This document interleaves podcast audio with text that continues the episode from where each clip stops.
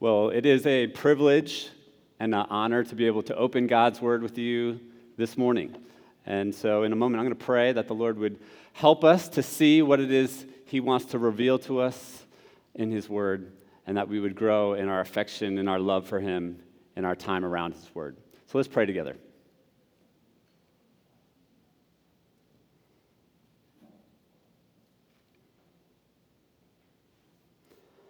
Our Father in heaven, we do ask that you would shape and fashion us by your word this morning, that you would reveal to us the treasures of your word, that you would cause us to follow and to, to value what your word has to say. Would you give us understanding, and would you help each one of us now as we sit under your word? In Jesus' name we pray. Amen. In 2010, Forrest Fenn, an 80 year old millionaire art dealer, hid a treasure chest somewhere north of Santa Fe and south of Canada in the Rocky Mountains. The gold coins, gems, and jewelry contained in this 10 by 10 inch chest was worth at least $1 million. Forrest wrote a 24 line poem containing nine clues, saying the poem would lead to the treasure. What ensued was a decade long search before the treasure was found. In that time, the hunt for Fenn's treasure became a national storyline. Many devoted countless hours to the search. Some invested thousands of dollars Others moved across the country to be closer to the search area, and still others lost their lives while in search for this treasure. Our passage this morning implores us to search for wisdom as we would search for hidden treasure. For in finding wisdom, we will find something that is of great value and worth. We'll be looking this morning in Proverbs chapter 2. This is our second sermon in our short series in Proverbs. Last month, Pastor Jonathan preached to us from, from Proverbs 1. We'll be reminded that Proverbs is part of the wisdom literature of Scripture. That in the Proverbs, we read these concise, memorable statements of how we can find wisdom and follow in the way of wisdom little nuggets, if you will, of wisdom that we can find. I invite you to turn now with me to Proverbs 2. You can find that on page number 528 in your Pew Bibles.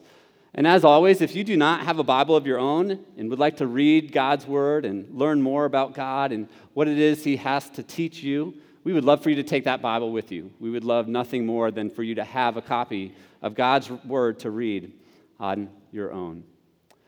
Well, let's read now together from Proverbs 2. My son, if you receive my words and treasure up my commands with you, making your ear attentive to wisdom and inclining your heart to understanding. Yes, if you call out for insight and raise your voice for understanding, if you seek it like silver and search for it as for hidden treasures, then you will understand the fear of the Lord and find the knowledge of God. For the Lord gives wisdom. From his mouth comes knowledge and understanding. He stores up sound wisdom for the upright. He is a shield for those who walk in integrity, guarding the paths of justice and watching over the way of his saints. Then you will understand righteousness and justice and equity, every good path.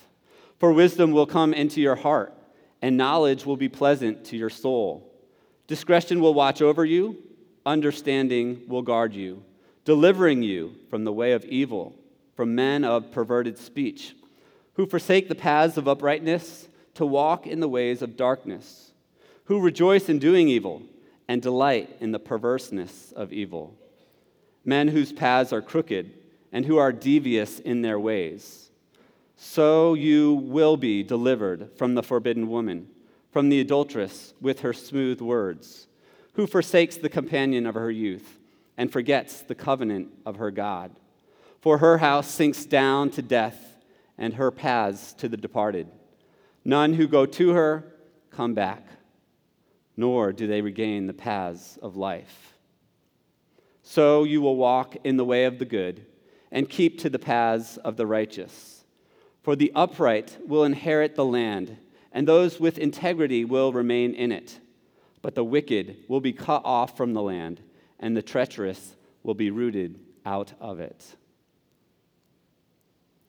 The main idea that I want us to see from this passage this morning, and for those who are taking notes, you can jot this down, is that wisdom is worth finding and following. Wisdom is worth finding and following. And as we look at Proverbs 2, we will find three clues for finding and following wisdom. Clue number one in verses 1 to 5 search for wisdom. Now, this first clue may be obvious. If we're trying to find wisdom, to search for wisdom. But sadly, some of us do not search for wisdom. And many of us, when we do, we search in the wrong places. Our text teaches us that the search for wisdom begins outside of ourselves. You'll see there in verse 1 a father speaking to his son, inviting him to receive my words. These wise words that come to the son come from outside of himself. The father is offering these words. And if the Son is to receive wisdom, his search must begin outside of himself. Now, you and I know that this is contrary to pop psychology today. That says wisdom is found from within through introspection or listening to our hearts. Now, hear me introspection and intuition, they have their place, they can be a useful exercise. They can even be a fine consultant at times, but the source, the ultimate source of wisdom, is found outside of ourselves. And so, in our search for wisdom, we must begin by looking outside of ourselves. And the, and, and the source of wisdom, the opportunity to find wisdom, has always been outside of ourselves. Since creation, God has spoken since creation, man has needed to receive God's word. And so, if at the time of creation, and then here at the time of Proverbs 2, written by Solomon, and so today, if we are to find wisdom, we must first receive it. Our text answers the question of what is required to receive wisdom and who it is that finds it. In verse 2, we're told that it is one with an attentive ear and a heart inclined to understand. Wisdom is received by those who position themselves to hear and to understand wisdom. Verse 3 tells us that wisdom is found by those who, who call out for wisdom, by those who recognize their need for wisdom, that they don't already possess it this requires both an honest and a humble search, calling out for wisdom. In verse 4, we see also what is required is an earnest search. We are to seek it like silver, the passage says, to search for it as for hidden treasure. This search is, is fueled by the recognition of the value and the worth of wisdom and it spurs on an, an eager and intent search. We're told that we are to treat wisdom like treasure, and so we are to search for it as such. Well, the natural question is do you treasure wisdom? Do you honestly and humbly search for it? Do you eagerly and, and earnestly call out for wisdom? Is your search for wisdom in keeping with wisdom's value and worth? Maybe you've never been on a hunt for hidden treasure. But have you ever lost something that is important to you? Maybe you've lost your child while at the grocery store. Recently, I heard from friends of mine who lost an engagement ring, a gift that was given several years ago, and that spurred on an honest, eager, urgent search to find that ring of great value.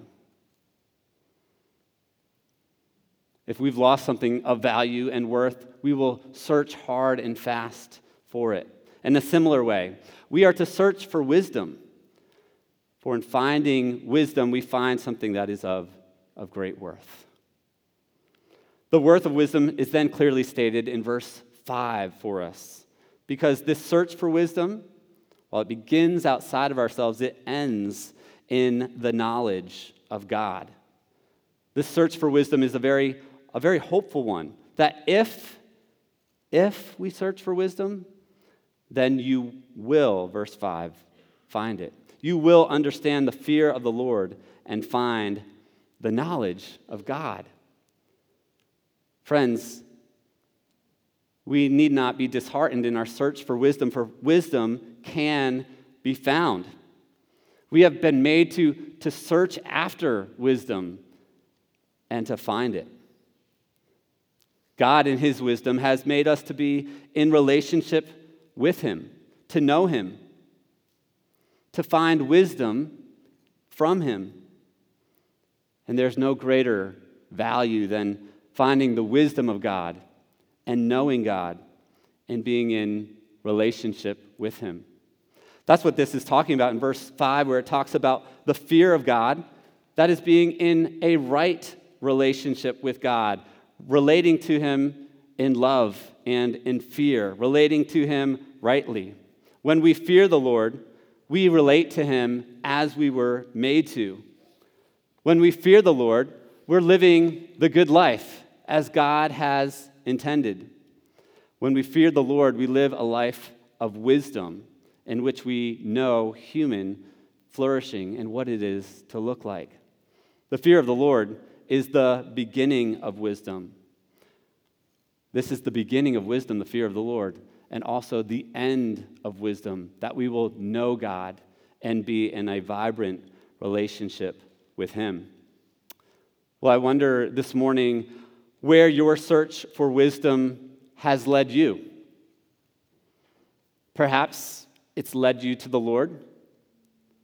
Perhaps it's led you further inward to yourself. Maybe it's led you to something or someone else.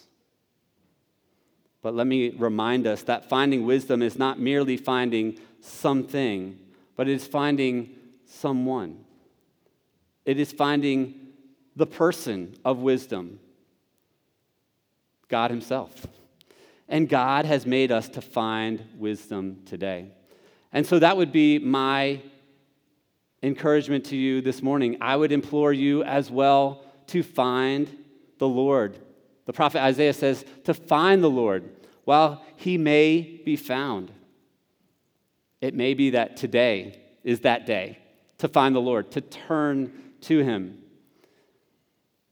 In his wisdom, he has made us to be, as we said, in relationship to him. And yet, man, in his wisdom, we have rejected the wisdom of God and we have chosen to rule our own lives.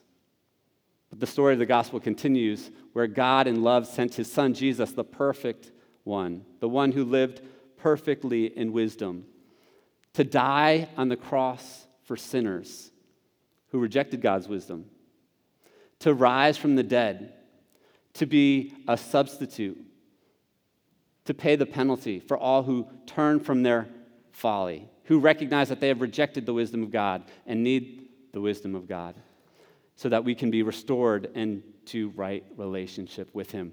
The wisdom of God can be found, and let me implore you to find the wisdom of God today. I trust that, that many of us have found the wisdom of God. And so, upon finding God's wisdom, what is it that we are to do next? I think we see a second clue in our passage, and that's in verses 6 to 11 to store up wisdom.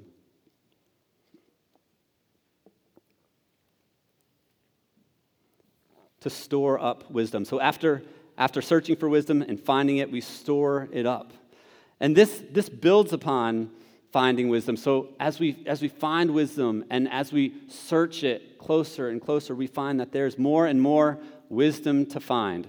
The Apostle Paul in, in Romans 11 tells us that the, the, the wisdom of God is, is deep and unsearchable. Well, that may sound exhausting to search endlessly the wisdom of God. Well, it's really intent to tell us to keep coming and, and to keep searching. And we can take heart that while this may sound like an endless task, we actually have help for this task of searching and storing up. In these verses, we see that it is both God and our hearts that store up wisdom for us.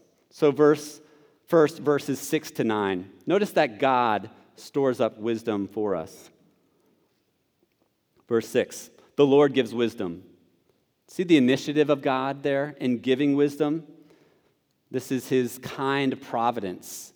He sovereignly and graciously gives wisdom. Wisdom can be found, and we can be confident of that because God gives wisdom. And it will be found because he gives it to you. Verse 7 He stores up wisdom for you. He's not short on wisdom, but he gives it generously. He supplies it and He stores it up for you. You may be familiar with the idea of a rainy day fund, the idea of setting aside money for a time of financial hardship, maybe to help pay for a house repair or a car repair, maybe even a medical cost. And so we with the abilities and the gifts that God has given us, we may store aside some funds for a rainy day. And we recognize that ultimately the, the ability to work is something that as God, God has given us. But we may give ourselves some credit for uh, the work that, that we have done. I think as we think about here, God storing up wisdom for us, it may even be more helpful to think about our benevolence fund that we have here as a church. A benevolence fund, unlike maybe a rainy day fund where that's been self funded in some way, a benevolence fund is something that has been funded by others, those outside of you, your church family. There's nothing that you have done to build up or to acquire those funds. And yet, in time of financial hardship, whatever the reason, when that fund is applied to a need, you see that it is completely something that the Lord has given. It is completely something that others have stored up. He has stored up for you in your time of need. Friends, we can take heart that, that God will store up wisdom for us, and this He does completely outside of us. He provides the wisdom that we need. But not only does he provide wisdom, he also protects us by it. Verses 7 and 8. He shields you, he guards the way, he watches over you along the way. There is safety in wisdom. And so, a natural application for us is that we would regularly store up wisdom, that we would turn to God's word that He has revealed to us, and we would seek to hide it in our hearts. That God's word would be a lamp unto our feet and a light unto our path. That we would recognize what He has provided for us in His word. Wisdom that shields us, that guards us, that watches us along the way. A recognition that we are, as we will consider even further this morning, in a battle, a spiritual battle every day that requires wisdom in order to win. And so it is a great comfort to know that God provides and protects us with, with his wisdom, and we can also have great confidence that he will give us this wisdom. Verse 9 He will give wisdom, we will gain wisdom and understanding of righteousness and justice and every good path. This is the result of the wisdom that God supplies. God stores up wisdom for us, and then it will, as we see in verse 10, it will enter into our hearts. So not only does God store up wisdom for us, but our hearts store up wisdom within us. We've considered a little bit of God's sovereignty in giving wisdom to be received, and then also our responsibility to receive that wisdom and to store it up in our own hearts. This is still an initiative of God, His grace, but then He's given us our responsibility to store up wisdom in our hearts. Wisdom that starts outside of us and then makes its way down in, from the mouth of God into our very own hearts. We find that when wisdom has been brought near, it is easier for us to find. We can more re- regularly and readily turn to it and be reminded of the wisdom that the Lord has already stored up in our hearts. I think the times where we are most ready for the wisdom that is stored in our hearts is in those times of, of suffering, in those times of, of desperation and hardship, when we want to grasp a hold of some sort of comfort, some wisdom of God to help us in difficulty. Or maybe it's in times of sin when we have recognized that we have failed to uphold the wisdom of God and to walk in it. And we need to, to be helped and, and comforted by the wisdom that we've stored up in our hearts, the wisdom of God's word. His Spirit brings the wisdom of His word to our hearts to minister to our hearts. We also store up that wisdom in order to minister to others. And so, friends, in what ways are you and I seeking to store up wisdom in our hearts? There's a provision of wisdom, but there's also a responsibility that you and I have to store up wisdom. And so, how can we, alongside one another, be working at storing up wisdom together? Well, after having searched for wisdom and stored up wisdom, we have this, this insight, the wisdom of God. But we still need to put this insight into action. So, our third clue, after finding wisdom, to help us follow wisdom, is clue number three side with wisdom. This is in verses 12 to 22.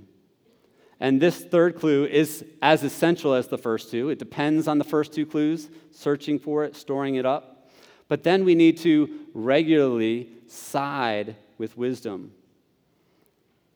And if we are to side with wisdom, that means daily we are keeping step with wisdom. Our passage here highlights two different paths a path of evil and a path of good. And these two paths are opposed to each other.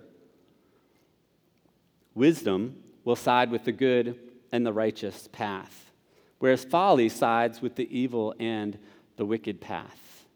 So, daily, you and I, we have a choice before us. We have a choice to decide with who will we side. Moments ago, we thought about God shielding us by his wisdom, guarding us, watching over us, and that being a source of, of comfort but it's also warning of very real danger. Real danger that there are opposing sides at war with one another, that spiritual battle I mentioned a moment ago. And with that, there's very real choice that you and I have before us. Will we take up the shield of faith? Will we be on guard? Will we be watchful? will we side with wisdom? Well, in order to side with wisdom, we are first to stay off the path of evil. Stay off the path of evil. We see this in verses 12 to 19 as well as 22. And there are actually many travelers on this path of evil, but our text highlights two for us. So let me highlight those now. First, traveler number one in verses 12 to 15 is men of evil. Traveler number one, men of evil. These are men of perverse speech, and they have much to say. But what they say and what they offer is a wisdom of their own, and wisdom that is contrary to the wisdom that is revealed of the Father.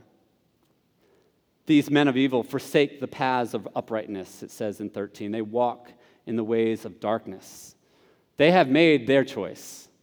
They have sided with evil, and they have been deceived by it. Their minds have become darkened. And not only have their minds been darkened, but in verse 14, their hearts as well. They now rejoice in doing evil and delight in the perverseness of evil. And once their hearts have been darkened, then their hands and their feet carry out the deeds of darkness. Verse 15 their paths are crooked, and their ways are devious. This traveler, men of evil, speaks of a company of corrupt men who are perverse in speech. They are bent on evil. They have sided with evil. They have made their choice. What do they sound like? What are some of the things that, that the men of evil say? They, they minimize the seriousness of sin. They excuse what goes on unseen or detected. They say they excuse sin because surely others have committed more serious offenses. They lack discretion. And so, friends,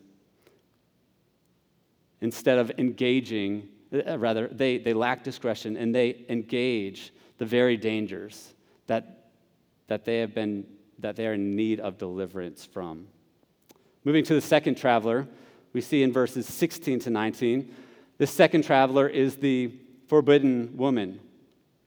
This woman is a stranger in your house. She is the unauthorized woman, as one translation puts it, the woman to whom you have no claim. And this woman is perverse in her sexuality. She also, like the men of evil, has a lot to say. She starts with smooth speech and seductive words. Her words counter the wise words of the Father. I wonder what her words sound like. You deserve this. It's not hurting anyone no one will find out. You can choose a different path later. This woman is the unfaithful woman, and she flatters those who follow her into unfaithfulness. Verse 17, she forsakes the companion of her youth. She has no regard for the partner in her marriage. She has no regard for the partners of others in marriage. And she forsakes the covenant of her God. She has no regard for the, the God who created and who instituted marriage. In her folly, she is short sighted. She too is deceived like the men of evil. Her path of deception, verse 18, leads to death. Along with her house, she brings others with her. Others join her in the path that leads to death and leaves with it a wake of destruction. Friends, I trust that in a congregation of this size, many of us, many of us, have felt the pains of destruction of the unfaithful woman. By turning away from wisdom and turning to unfaithfulness, there has been a whole road of, of harm left. Affairs that have led to broken relationships, that have led to great emotional harm, that have caused to question the witness and the faithfulness of God. Friends, do not join with this lady. Her path leads to death and only to destruction. I mentioned Solomon a moment ago. Solomon, who, who penned this proverb, he understood this full well. For he, a man of great power and wealth, engaged in many extramarital affairs. He frequently fell for the forbidden woman, and this led him to idolatry and destruction. So let us not be deceived. Let us recognize that the path of this foreign woman leads to death, and it leads only to death. Those who stay this path will not regain life, as it says in 19. You can think of following in her path like purchase, the purchase of a, a one way ticket a one way ticket where there is no, no opportunity to kind of refund. that, that purchase is final. If we stay the path of the forbidden woman, the destination is certain. and the destination is death. And upon death, there's this final judgment where none can return. Verse 22 the wicked will be cut off from the land. The treacherous will be rooted out of it. Now, for the immediate listeners, Israel, in hearing about being cut off from the land, they would have understood that land was a, a, a, an expression, a demonstration of God's blessing, something that God gave them and, and allowed them to continue in so long as they were faithful. But if you're familiar with the history of Israel, in our Old Testament, we know that Israel was unfaithful, and that led to a time of exile, being cast, captured, and, and removed from the land because of their unfaithfulness.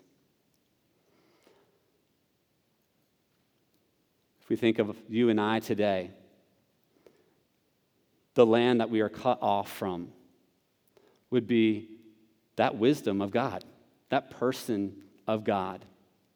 And if we are not faithful to following Him, if we do not turn to Him, there also awaits a final judgment. There also awaits the very reality and the final reality of being cut off from Him forever and eternity in hell. Hell is what awaits those who remain in wickedness. But there is this offer to be delivered from these pathways of evil and unfaithfulness. There is safety in wisdom. There is safety in, in siding with wisdom. So in verses 20 and 21, we see the offer to stay on the path of good. With wisdom, we will, verse 20, walk in the way of the good and keep to the paths of the righteous. There's a, a third traveler that I would like us to consider this morning. This traveler only and always traveled on the path of good. This traveler is Jesus, the person of wisdom. While Jesus traveled among the evil, he never walked the path of evil. He always listened to the words of his Father and he always sided with wisdom. Now, this came at great cost. Jesus was slandered by man, both friends and enemies. He was forsaken by man and by his Father in heaven on the cross. On the cross, he sank down to death, being killed for the sin of those who would turn and trust in him. But he also rose from the dead three days later, so that all who repent of sin and trust in Jesus can walk with him. Jesus traveled the path of wisdom so that you and I might travel the path of wisdom too. That we might side with wisdom, that we might be delivered from evil, verse 12, and rescued from the snatches of death. That we may walk in the way of good and live in the land in his presence in glory with God forever and ever. This is the promise for those who side with wisdom. 21 The upright will inhabit the land, and those with integrity will remain in it. This land, this being in the presence of God, those, this inhabiting with Him, is available in Christ, the wisdom of God. So let us side with wisdom where you will be safe. Let us persevere in faith, and wisdom will keep you. So again, I ask, how are you doing in siding with wisdom? As you look at your own heart, what are the well worn pathways of your heart? Where do you find yourself frequently traveling? The Lord, in His wisdom, can help you to journey and to walk on the path of wisdom.